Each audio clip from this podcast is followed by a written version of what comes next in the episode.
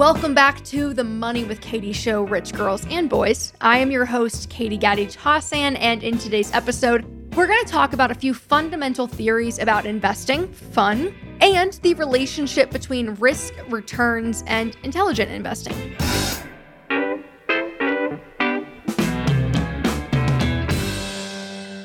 My guest today is Trey Lockerbie, the host of the Investors Podcast, and coincidentally, the CEO and co founder of a kombucha company called Better Booch that I happen to love and have a few cans of downstairs. So that's fun. He is a self proclaimed Warren Buffett aficionado, so I'm going to pepper him with some questions about value investing in a little bit. But before we do that, let's talk about something crucial in investing in personal finance more broadly the big D Diversification. That's what you thought I was going to say the big D was, right? Sexy. Everyone loves diversification. It is a word that we throw around a lot, though I don't know that many of us, myself included until recently, had a very strong technical understanding of what it means or how to apply it to our portfolios. It's related to the question I hear all the time I want to invest, but I don't know what to invest in. Now, you could always go the robo advisor route and let an algorithm decide for you. I will always, always, always advocate for that if you are not interested or proficient in playing equities Build a Bear workshop with your stock portfolio in Vanguard or Fidelity. But regardless of whether or not you tap into the convenience of a robo advisor or go rogue in Vanguard's 200 year old UX UI, it's wise to understand why you own what you do and confirm that you are not overexposed to any one category, placing a larger than necessary bet on a segment of the market unwittingly. So, a brief lesson on the purpose of diversification. When we talk about diversification, what we mean is we're trying to buy stocks that are uncorrelated in order to lower our risk, but keep our returns more or less the same. This sentence alone requires approximately three disclaimers, so let me back up. When I say stocks, I'm typically talking about index funds composed of hundreds, if not thousands, of equities, not individual stocks. When I say uncorrelated, it is worth noting that there's really no such thing anymore. Thanks to the globalization of the last few decades, the correlations between different categories have generally been going up. So there's no perfect way to de risk a portfolio, but any correlation lower than one, meaning perfectly correlated, helps. Lastly, when I say to lower our risk but keep our returns more or less the same, I'm referring to a paradox of investing, which is that even adding riskier assets to your portfolio can help lower the overall risk of the portfolio within reason if the assets within it are not highly correlated to one another. Okay, do you got all that? I feel like I should be standing in front of a whiteboard with a blazer with like elbow patches. The logical, intuitive conclusion I would draw here is well, great. That means the more risk I take on, the higher my returns will be. Not quite. Without diving too deeply into the academic weeds, there is something known as the capital asset pricing model, abbreviated as CAPM, which is pronounced CAPM in conversation that basically says there is no risk premium or reward for bearing risks that can be diversified away. In other words, if you could diversify further to eliminate a risk, there's really no reward associated with keeping that risk. The mathematical proof that people way smarter than me developed for this finding is enough to make your eyes water, so we're not going to go there. But now you'll have a fancy new acronym to throw around at dinner parties and intimidate your husband's friends. Yay! We will be right back after a message from the sponsors of today's episode.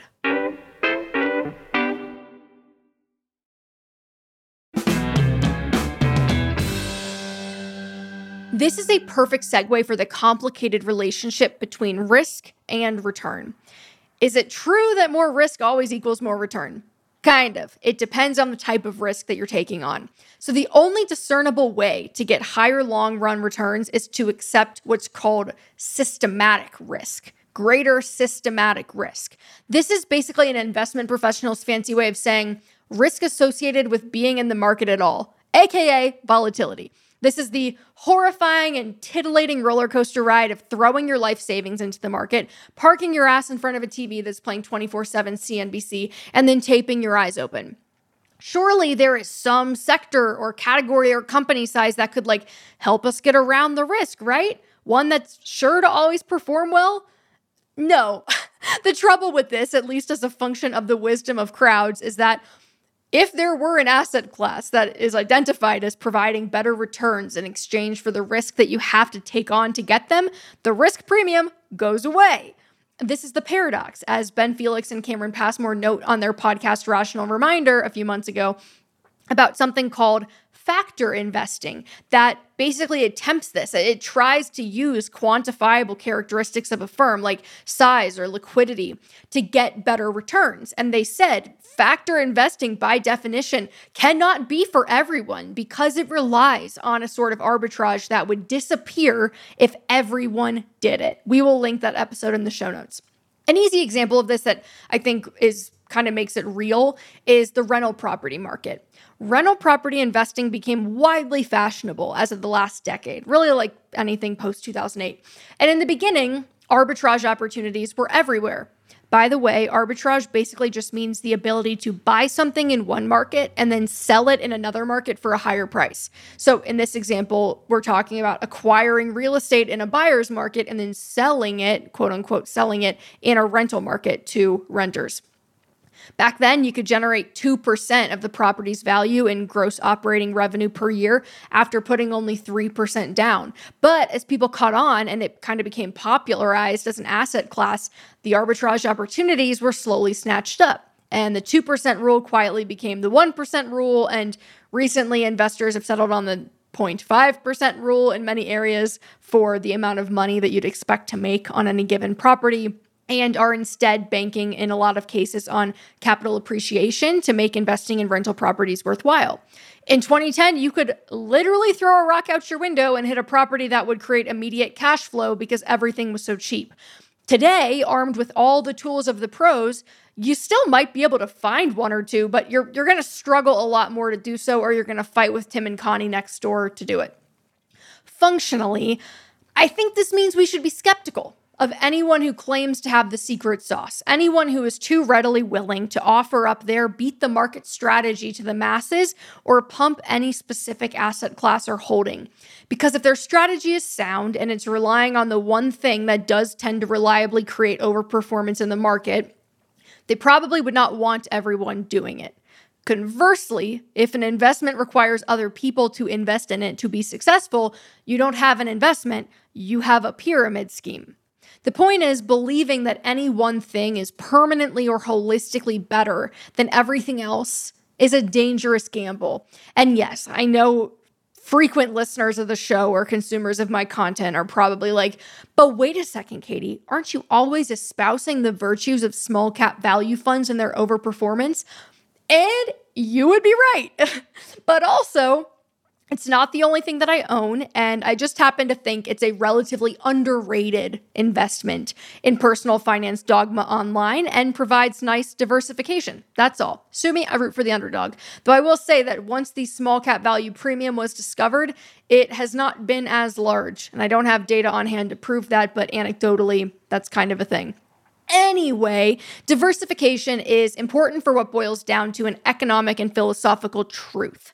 To quote Ken Fisher, the American billionaire investment analyst, to believe a category is permanently and inherently better, you must disavow basic tenets of capitalism, primarily that prices are set by constantly moving forces of supply and demand. Now, if you would like a visual representation of this, I would suggest Googling Callan's periodic table of investment returns. We will link it in the show notes. Callan is C A L L A N. It visualizes which categories have performed best from 2002 to 2021.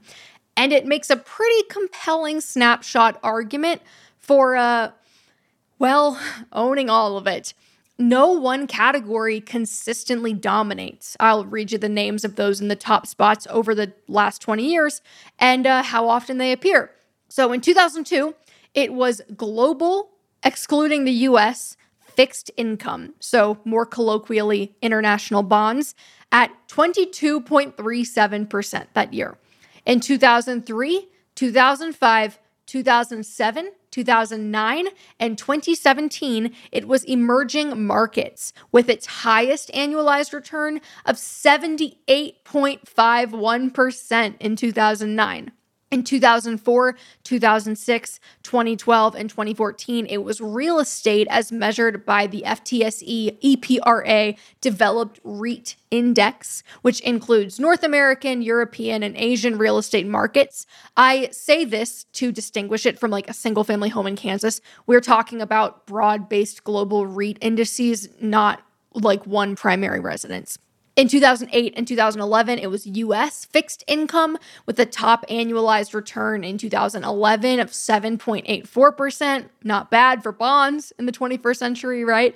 In 2010, 2013, and yes, even 2020, the winner was small cap equities as measured by the Russell 2000 with a top return in 2013 of 38.82%. Not bad. Let's pause. Have you noticed anything yet? Any asset class, category that I haven't mentioned despite covering the top returns of 15 of the last 20 years? What about the S&P 500, the total stock market, the large cap funds? Where are they? Your wait is over. In 2015, 2019, and 2021, large cap funds as measured by the super niche indie little known S&P 500, I'm being sarcastic, were the top performers with the highest return clocking in at 31.49% in 2019. Last but not least, we have yep, cash. Cash in the form of a 90-day T-bill, top performer in 2018 with a whopping 1.87% return. You may have noticed that I failed to mention international equities in my little recounting. Does that mean they're not worthy of our consideration? Not so fast. They had positive returns in 14 of the last 20 years studied and double digit, yes, greater than 10% returns in 11 of the last 20 years studied. Call me greedy, but that's not an asset class that screams forgettable to me. And I know what you're thinking. But Katie, if the S&P 500 was the dominant category in only 15% of the last 20 years, why do I hear about it so much? Why do I hear about it the most? Well, that's a good question. Maybe because we humans love the popular kids, regardless of whether or not their hair is always better. I mean, their returns are always superior. There's a reason I consistently compare the S&P 500 to Regina George. And to be fair, some people have an if it ain't broke, don't fix it approach. They figure an annualized average 9.9% return will get the job done and they call it a day. And sure, I would take that over sitting in cash all day long, eight days a week. But this ignores how annualized averages work in real life. Someone holding only the S&P 500 would have lost 37% of their portfolio's value in 2008 only a few years after taking losses of negative 9.1, negative 11.89, and negative 22.1 three years in a row during the dot-com bubble crash from 2000 to 2002 that's just painful. The s&p 500 ended the first decade of the 21st century effectively flat. And while we know what happened after that insert rocket emoji here. If you were a retiree drawing down on your funds during this time, it would have been pretty freaking unnerving. So I actually ran it through a portfolio visualizer to get a better understanding for just how unnerving. If you retired in 2000 with a million dollars invested in 75% S&P 500, 25% intermediate term treasury bonds, so call it your classic 75 25 portfolio, and you withdrew 4% per year for your living expenses, by year 10 in 2010, your portfolio value would be $760,000. That's almost a 25% loss after just one decade of retirement. That spells trouble because we never want to deplete our principal balance, aka our starting amount, if we can help it. We need that principal to stay intact because that's what's generating the returns that we're going to live on. So if we lose too much of it early in retirement, it's more likely that we're going to run out of money. If you were a little more conservative, you went for the 50-50 portfolio of S&P 500 and intermediate term treasury bonds, you would have slid into 2010 with $960,000. So the presence of those bonds would have mostly preserved your portfolio balance through the lost decade and you'd have almost the same amount that you started with. But what if you had diversified beyond only large cap growth equities? What if you had split that 75% stock exposure between large cap growth, emerging markets, US small cap, international stocks, and REITs with a 15% allocation for each? Well, then the decade wasn't so lost your original million dollars would have turned into $1.4 million by 2010, despite your 4% annual drawdowns, despite the dot com bubble, despite the Great Recession. You were a diversified retiree. You did great. You have 40% more money despite being retired for 10 years. Now, okay let's be honest, I know that I could sit here, I could cherry pick data all day long to prove the points I want to.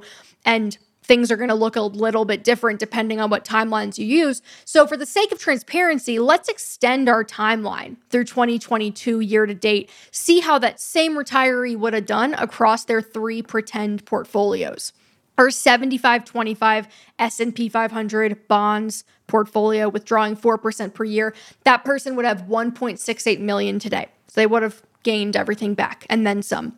Our 50-50 portfolio would have 1.56 million. So when you extend that timeline for that full 22 years, the 75-25 portfolio does take the lead despite lagging in 2010. However, our diversified portfolio with 25% T bonds and 75% equities across those five different categories was still the winner with 1.92 million or about $240,000 more.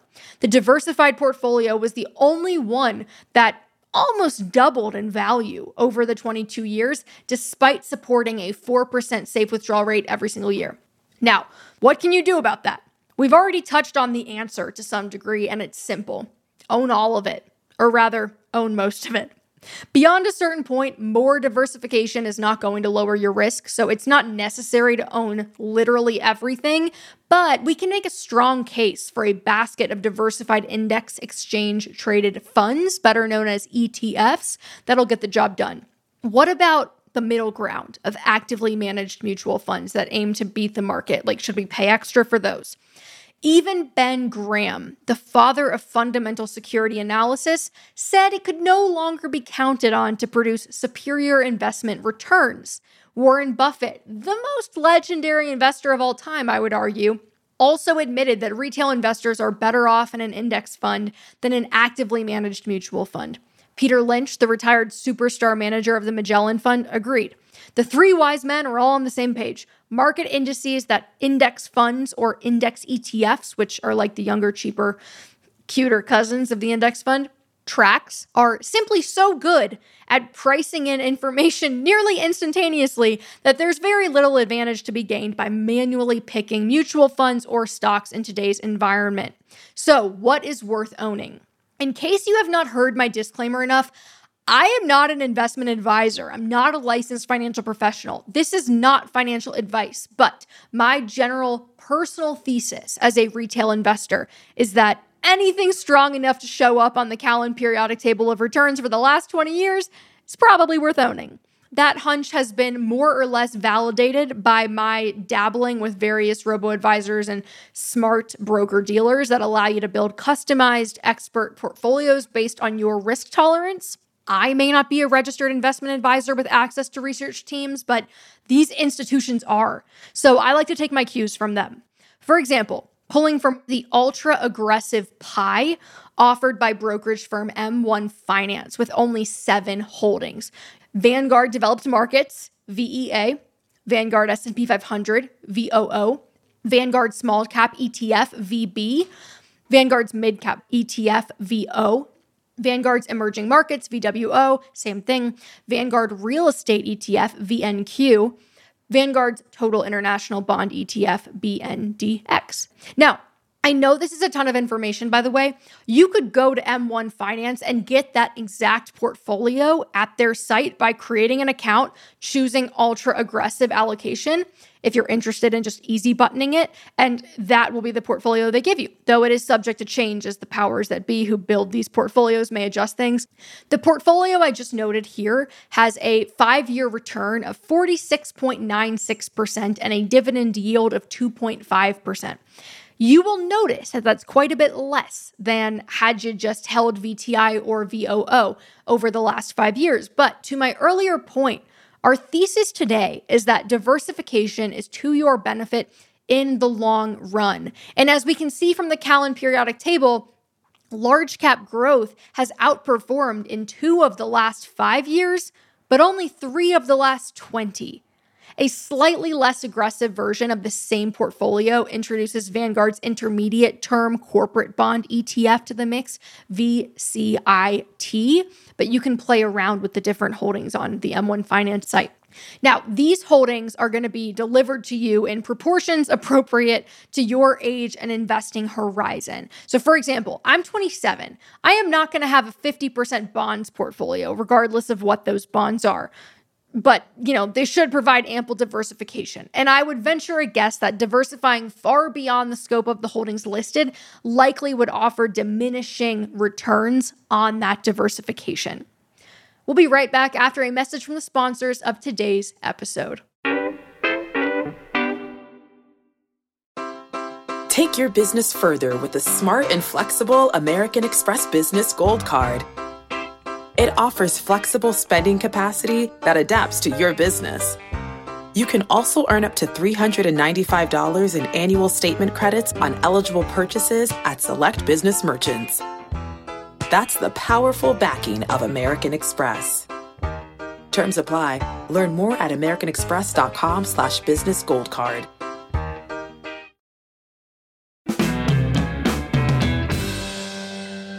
Now, you've probably noticed we've really only discussed index fund ETFs by this point, and we really haven't touched on the concept of picking your own stocks or trying to find undervalued securities that you can exploit for an outsized gain, as we described in the beginning of this episode. Value investing, after all, is by definition trying to find securities that are underpriced relative to their quote unquote real intrinsic value. Warren Buffett is probably the most famous value investor of all time. So I wanted to bring one of his acolytes, Trey Lockerbie, onto the show today. So, Trey, welcome to the Money with Katie show. Thank you so much for being here. Katie, thanks for having me. I'm excited to be here.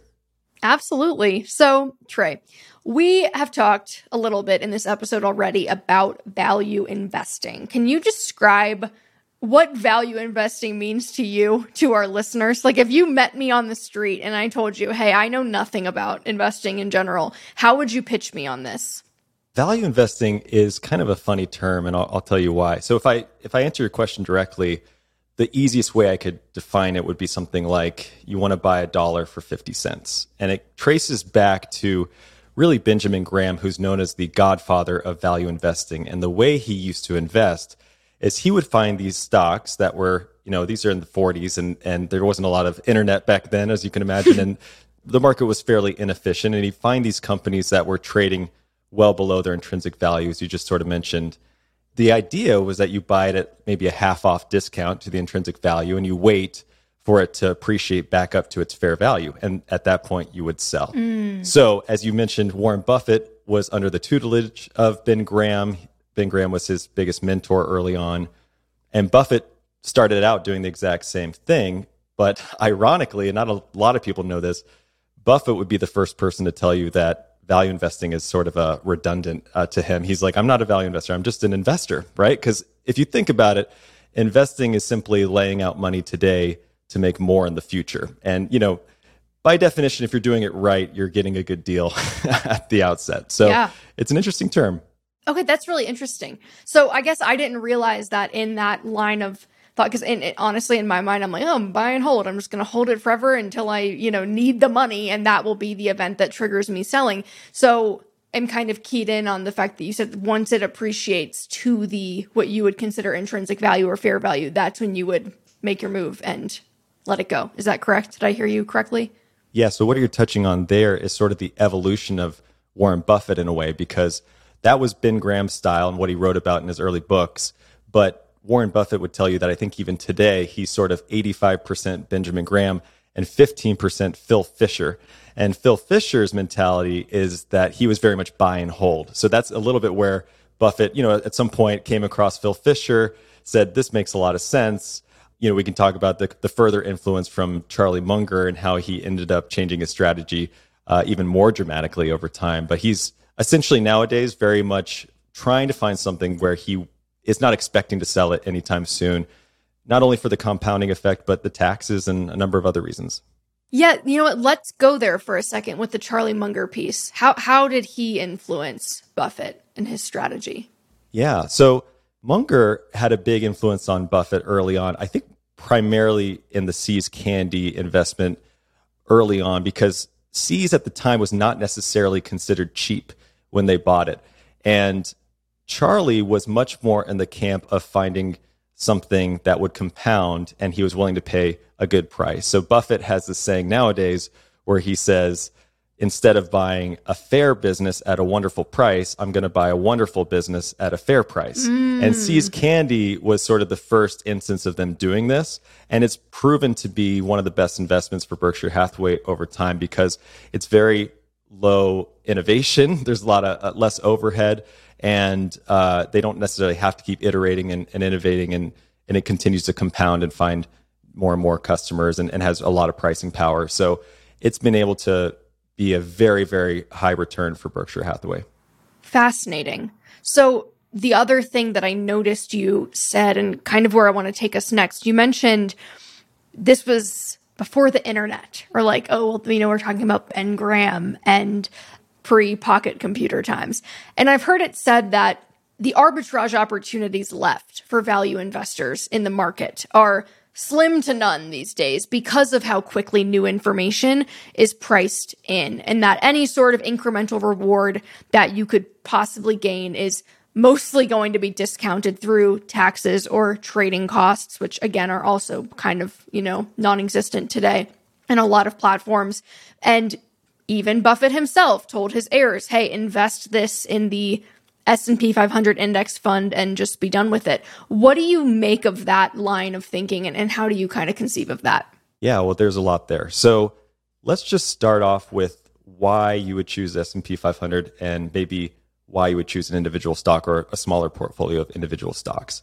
And I want to firstly say that I'm a big proponent also of buying the S&P 500 it's not risk free, right? There's no free launch, and and and there's going to be reasons to discuss. I think why that is. But if you just think about why you'd be interested in doing something different, it just comes down to math and what you think is enough for you. But essentially, over the last hundred years, you could say the S and P 500 returned around seven percent, depending on the time frame and the level of inflation you're adjusting it for. But let's just say seven percent, right?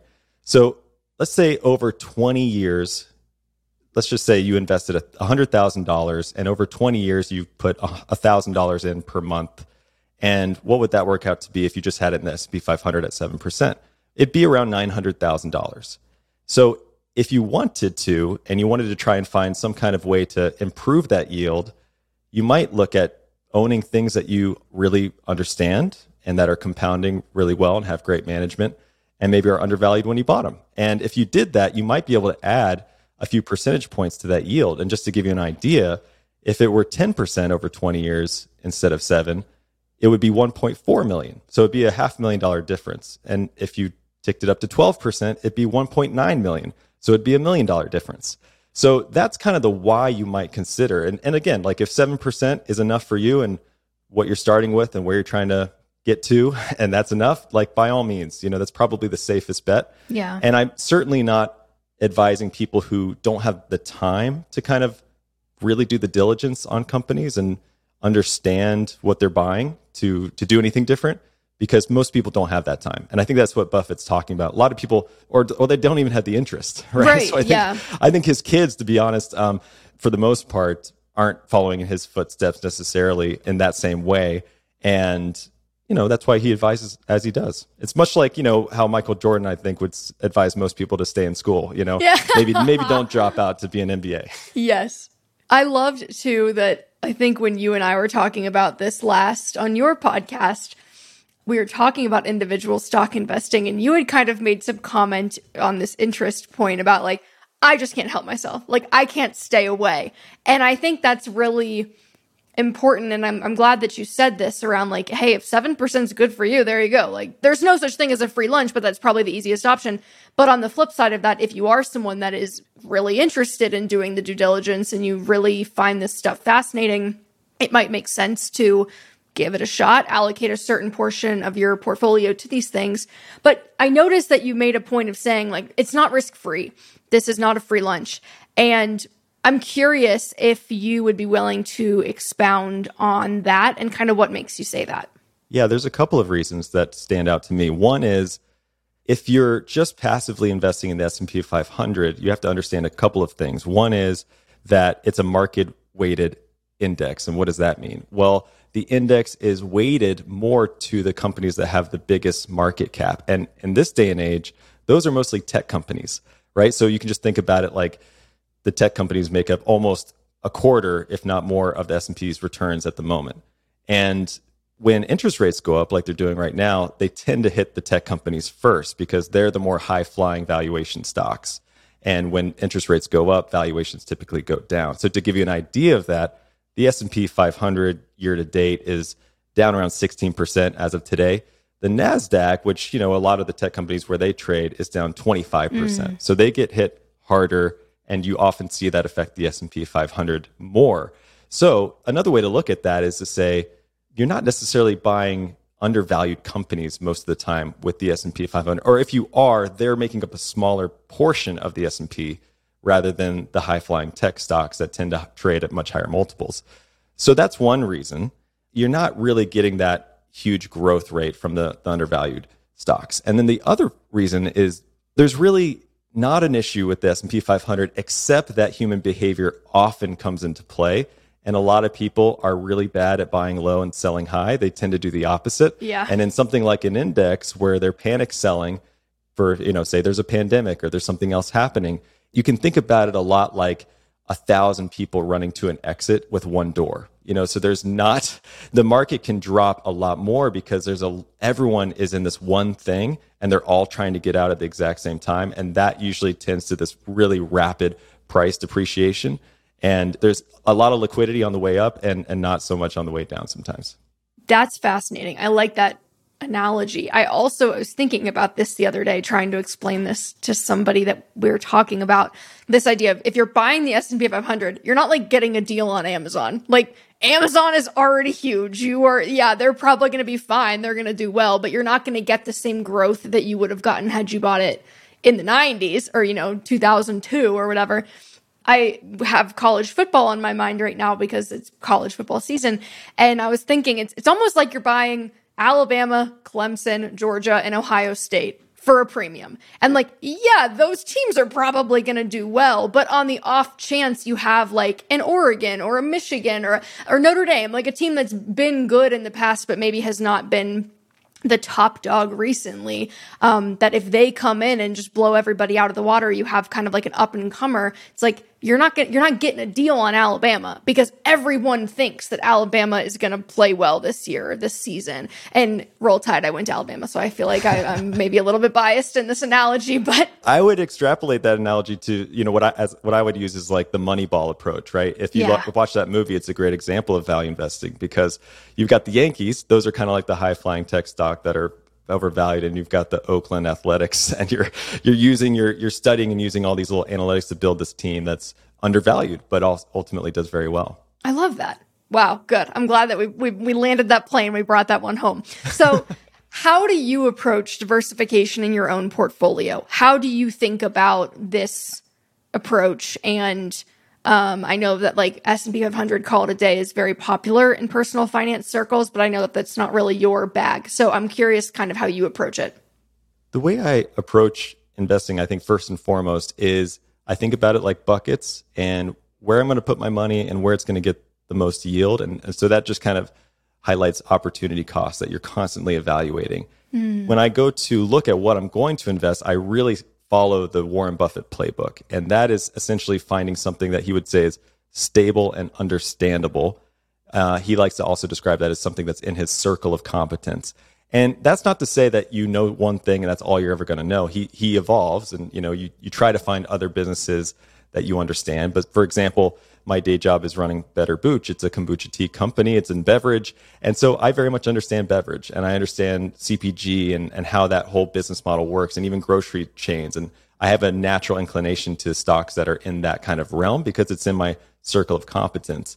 And the next thing would be finding something that's compounding long term or you know buffett would say it has a moat like if you think about a castle and the water around it he, he likes to picture companies that have this moat around it and he would call that their competitive advantage so that's really important especially over time because you don't want that business to be constantly disrupted you got to find something that is really hard to disrupt so google comes to mind it's, a, it's one of the most amazing ones it's got this huge network effect and for it to be disrupted it's not impossible, but at this point, it's going to be very hard. You know, if you're starting a search engine, right, to compete. So that's sort of an idea of something that has a really strong competitive advantage. The third thing would be something that has great management, and there are a lot of ways to look at great management. Um, reading their 10Ks, listening to the investor calls are a pretty easy way to get a feel for the management.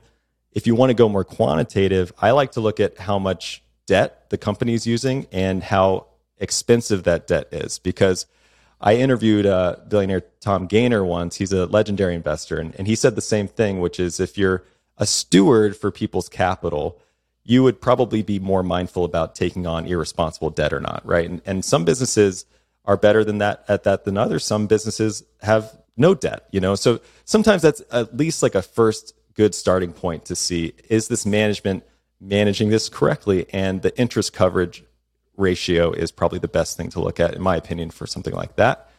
And then the last thing, as we talked about, is something that's undervalued. And this is kind of the eye of the beholder mentality where I could say something that is undervalued and you might say, no, it's totally fair value. And this is where value investing becomes more of an art than a science. There's a lot of calculations and mo- models and things that people, formulas that they've come up with to say, hey, it's the value is this.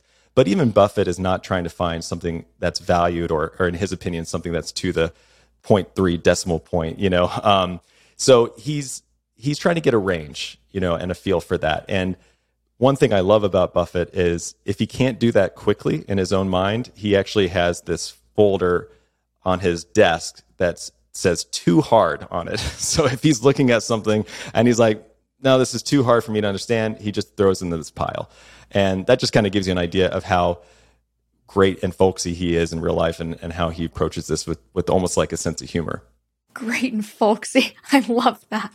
I guess a couple things stick out to me about that, but chiefly the management piece, because I had kind of always wondered. I, I am familiar with this ethos or this philosophy, and I've worked in some companies in the past where they have terrible reputations externally, but internally i'm like the here is actually pretty good like i'm pretty impressed with like who's running the show and others where they're kind of highly thought of and internally i'm like this is a shit show so i've always kind of wondered from an investor point of view how do you get a, a real true sense of like who's really driving here? And i like that looking at their debt idea because i think you're right it gives you a good quantitative kind of metric or benchmark that you can use that you can't really talk your way out of or it's not something that you can you know make look good on paper but in reality it's like kind of is what it is. So i like that one. You know you had mentioned See's Candy earlier in the interview and i'm curious is that a, a concept for you or a company where the moat is almost how simple it is? Because it's like candy? Like how are you going to disrupt chocolate? Is that kind of how you would think about that? Absolutely. I mean that and, and a lot like a, a number of uh, Buffett's biggest performing stocks, it's actually more about the brand. The brand can be the competitive advantage. And for See's, what's so interesting about this is if I land at an airport where you often see a lot of See's little kiosk, right? If I land at an airport and I pick up my wife a Hershey bar and I say, "Hey, honey, I missed you. Here's a Hershey bar," she might be like, "What is this?" Didn't miss things. me that much, Trey. Right? Yeah. But if I land and I buy her a box of See's chocolate, it's like this perceived value effect, right? Where it's like this is a more premium product. This is this means more. And so that's what See's is known for. There's this premium chocolate company. And they've been able to hold on to that. And, and it just really continues to compound because people just continue to believe that it's a very special thing and it just kind of feeds on itself. Mm, I love it. Literally. I mean, I mean, now I'm hungry, but that's that feels like a really great place to end. Trey, thank you so much for being here. I really appreciate it. I appreciate it. Thanks, Katie. Welcome back to Rich Girl Roundup. Love it. Rich Girl Roundup. As a reminder, we will take listener questions every month. I'll put out a call for questions on Instagram, so follow Money with Katie if you're not already, shameless plug, and we'll pick one that feels interesting and widely applicable. As my standard disclaimer, I'm not a licensed financial professional. This is not financial advice. This is just what would I do if I were in your situation? And now, a message from our sponsors. This week's question is from Paula. What's the backdoor Roth IRA and what's the pro rata rule? Welcome to the world of tiny violin problems, my friend. There are uh, certainly worse problems to have in the personal finance world. Luckily for you, this one can be circumvented with like a little bit of extra legwork. So in 2022, the income limit for investing at all in a Roth IRA is a modified adjusted gross income or MAGI, which always reminds me of the We Three Kings thing, of $144,000 for singles and 214,000 for married filing jointly, but you can't really take those numbers at face value. Keep in mind, there are deductions that apply to your MAGI, like your contributions to your pre tax retirement accounts. So you'll start phasing out of contribution eligibility at a MAGI of 129,000 and 204,000 respectively, but since Roth dollars are super valuable, people in higher income brackets sometimes still want to leverage them in addition to their pre tax contributions to things like 401ks. So, what should you do if you fear you're unable to contribute to a Roth IRA because you make too much money? A backdoor Roth IRA. You should be able to pull this off without any tax penalties, but there is one scenario to be aware of that might trigger a tax bill that I'll note at the end the pro rata rule that you referenced in the question. Clearly, you've been doing some reading. In a backdoor Roth IRA, you basically open a traditional IRA and then you make a non tax deductible contribution. In other words, you're using money that you've already paid taxes on. So, likely means this is money that's just sitting in your checking or your savings account. Obviously, at the outset, you're probably like, well, what's the point if the main benefit of this account doesn't work for me? But the ability to convert IRAs from traditional to Roth is the key here. So, number one, you're going to open a traditional account with your brokerage firm of choice. I like Vanguard, M1 Finance, or Betterment, for example. Then you're going to open a Roth IRA with the same firm if you don't have one yet. Third, you're going to fund the traditional IRA up to the IRA contribution limit, $6,000 going up to 6500 in 2023. And then you're going to leave the funds in the money market cash balance. You're not going to invest them yet. Crucially, you will not claim this as a deduction when you file your taxes. That's the non deductible part. Number four, you're going to wait a few days for the cash to settle. Now, from what I've read, converting it too quickly can foul up your plan. So I feel like to be safe, you might want to just wait a week. And then number five, you're going to convert the cash to a Roth IRA. Now, big brokerage firms know how to do this. If you need help, you can just ask them. There should, though, literally be a button that says convert to Roth IRA. Number six, because the funds are not invested yet, there will be no gains to pay taxes on. You already have a Roth IRA ready and waiting for you from step one. And then last but not least, you're going to invest in the funds of your choice within the Roth IRA with the money that you just converted. So, obviously, that was a lot of steps. Feel free to consult a CPA, but that should give you a general sense for how this works. Now, when should you like almost definitely not try this? If you already have traditional IRAs laying around like discarded Fiji water bottles, and I am going to assume you drink Fiji water because, well, you know, you're going to be subject to this convoluted thing called the IRS pro rata rule, which will result in a tax bill. It's a little complicated. The breakdown between your existing pre and post tax dollars in your existing traditional IRAs. Now, remember that includes rollover, SEP, anything that has pre tax money aside from the 401k. That's going to determine the amount of your conversion that is taxable. For example, if you already have $50,000 in a traditional IRA or a rollover IRA, a SEP IRA, again, pretty much any pre tax funds outside of that 401k, basically, that you created with deductible pre tax contributions before you were this high roller, and you add another $6,000 to that amount post tax, like with the intention of rolling it into a Roth IRA, $6,000 only represents about 10% of your total amount in all of your traditional IRAs. So that means 10% of your $6,000 conversion to Roth will be tax free, and you'll be taxed on the other 90%. Money that you, you guessed it, already paid taxes on since it was non deductible to begin with. So you'd be paying taxes twice. It's not ideal.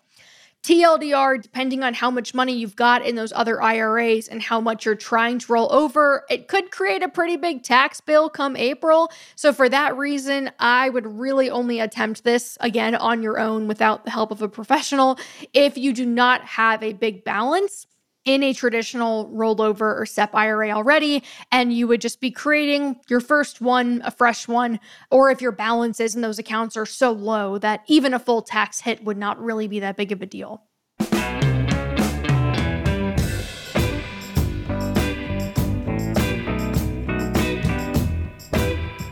All right, y'all, that is all for this week. I will see you next week, same time, same place on The Money with Katie Show. Our show is a production of Morning Brew and is produced by Henna Velez and me, Katie Gatti Tassin, with our audio engineering and sound design from the talented Nick Torres. Sarah Singer is our VP of Multimedia, and additional fact checking comes from the lovely Kate Brandt.